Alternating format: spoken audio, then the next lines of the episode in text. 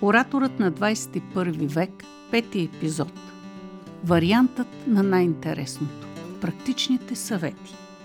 Темата е как да преодолее ораторската треска и страхът от провал при публични изяви. Всеки си е задавал този въпрос. Актьорите също изпитват треска преди да излязат на сцената. Притеснение, някакъв тип дискомфорт, който се изразява на различно равнище, известна неувереност, дори страх от провал. И как бихме могли да преодолеем това притеснение?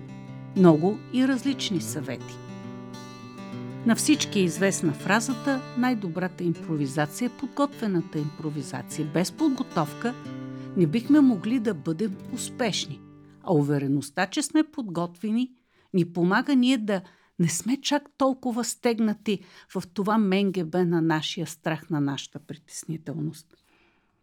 Как можем да преодолеем това притеснение? Ами да не си слагаме ръцете в джобовете, да не ни стърчат палците от джобовете, да търсим някакъв компенсаторен механизъм, като докосваме отделни части на нашето тяло.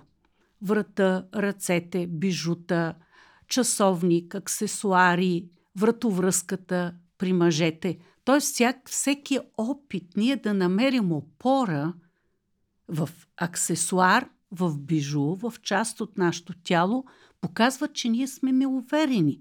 А аудиторията очаква от оратора да бъде убедителен. Той е лидера, той ще каже нещо важно, съществено, интересно. И когато видят, че ораторът си върти пръстена на ръката или си докосва токата на своя колан, какво значи това? Нещо не е наред. Той не е уверен в себе си. Или си закопчава и разкопчава сакото, или тегилира от единия до другия край на трибуната, или е хванал здраво с двете ръце трибуната, защото му създава усещане за доминантност, за опора, включително на физически план. Махането и слагането на очилата също е един жест, който издава известна притеснителност, че ние не сме убедени в това, което ще кажем или се опитваме някакси да компенсираме притеснението чрез този тип жест. Добре е да не се допускат чак толкова много. Има и други прояви на нашата ораторска треска. При някои хора гласът пада, при други отива на високо на фалцет, дори достига. Погледът става мътен, казано образно – няма този блясък в очите.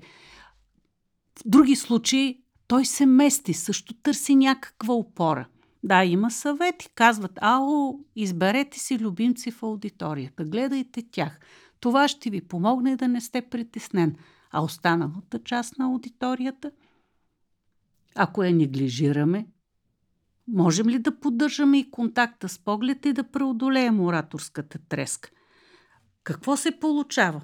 Ако ние тръгнем да говорим, можем да имаме разпечатани листове.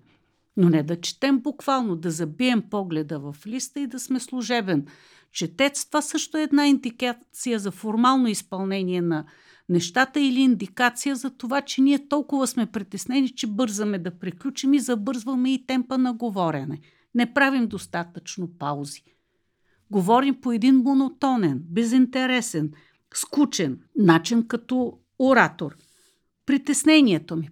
Листовете, ако сме презентатор, слайдовете, репет, репетирането на тези слайдове, познаването на информацията, която ние по един или друг начин ще презентираме в синхрон между това, което се показва на екрана или на видеостената с това, което ние ще говорим.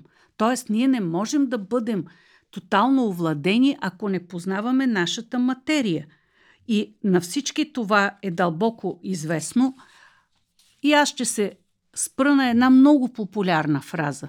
Известна отдавна, пете пета. Предварителната подготовка предотвратява провала от презентирането или от представянето.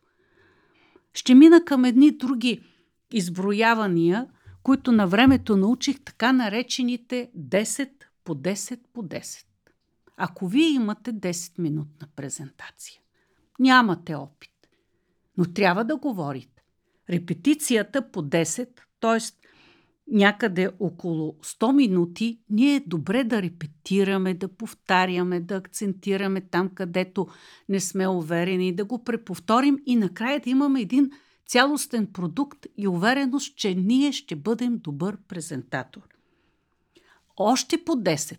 Т.е. ние няколко дни трябва да подготвяме текста, презентацията, слайдовете, да синхронизираме цялостното поведение, жестовете, мимиките, погледа, предвижване в пространството. И всичко това да е в абсолютен синхрон с презентацията. И тогава 10 по 10 по 10, една добра база, ние да не стигнем до провал. Как да се подготвим? Ами слушаме музика, приятна, може да не е класическа. За някой това е успокояващата или медитативна музика, която релаксира и ние чувстваме някакъв вътрешен синхрон и успокоение и излизаме на трибуната с увереност. Можем да слушаме съветите на психолози, на специалисти, медитация предварителна. Да се затворим за няколко секунди, да се изолираме, да се концентрираме. Това е много добра база, за да преодолеем притеснението и да влезем в кондиция в залата, да застанем за трибуната или да презентираме, като се предвижваме, когато нямаме опората на а, трибуната или на масата, зад която седим. Тоест, избираме онова, което на нас ни помага, но слушаме професионалните съвети. Добре би било, ако имаме време, да отидем малко по-рано, да видим залата, аудиторията, разположението на местата, да се запознаем с най-общо с пространството, да тестваме презентацията, да видим втръгват ли слайдовете, нямаме ли технически проблем, микрофона работи ли, добро ли е осветлението, да си харесаме хора, с които да започнем като активни, интерактивни участници в нашата комуникация, да видим има ли някакво не особено добронамерено излъчване, да влезем в кондиция, да не се притесняваме, тъй като това е нашето участие, а притеснението в дебатите, дискусиите, медиите, доста сложни формати. Там трябва много по-висока степен на концентрация. Да се гледа предаването, да се познава студиото, да се познава жанра, да знаем кой е нашият събеседник, да си изградим един профил, как ще реагираме на въпросите на водещия, как ще си подготвим контрааргументите, за да не ни въвлече в плаващи пясъци надолу опитния конкурент, който дебатира с нас, да имаме бърза мисъл, да си отрепетираме това, което ще кажем. Всеизвестно е професионално да поискаме въпросите от водещите, от редакторите, от продуцентите, да си подготвим варианти на отговорите. Не да ги наизустим и да ги изрепетираме, а да ги адаптираме спрямо динамиката на диалога, да бъдем гъвкави, но да бъдем подготвени – Едно радио предполага малко по-дълго говорене, но в една телевизия дългите отговори са скучни. Тоест ние трябва да знаем спецификата на медията. Един подкаст предполага по-лежерно участие, но също и подготовка, сериозна подготовка. Тоест ще завърша с познатите ни пета.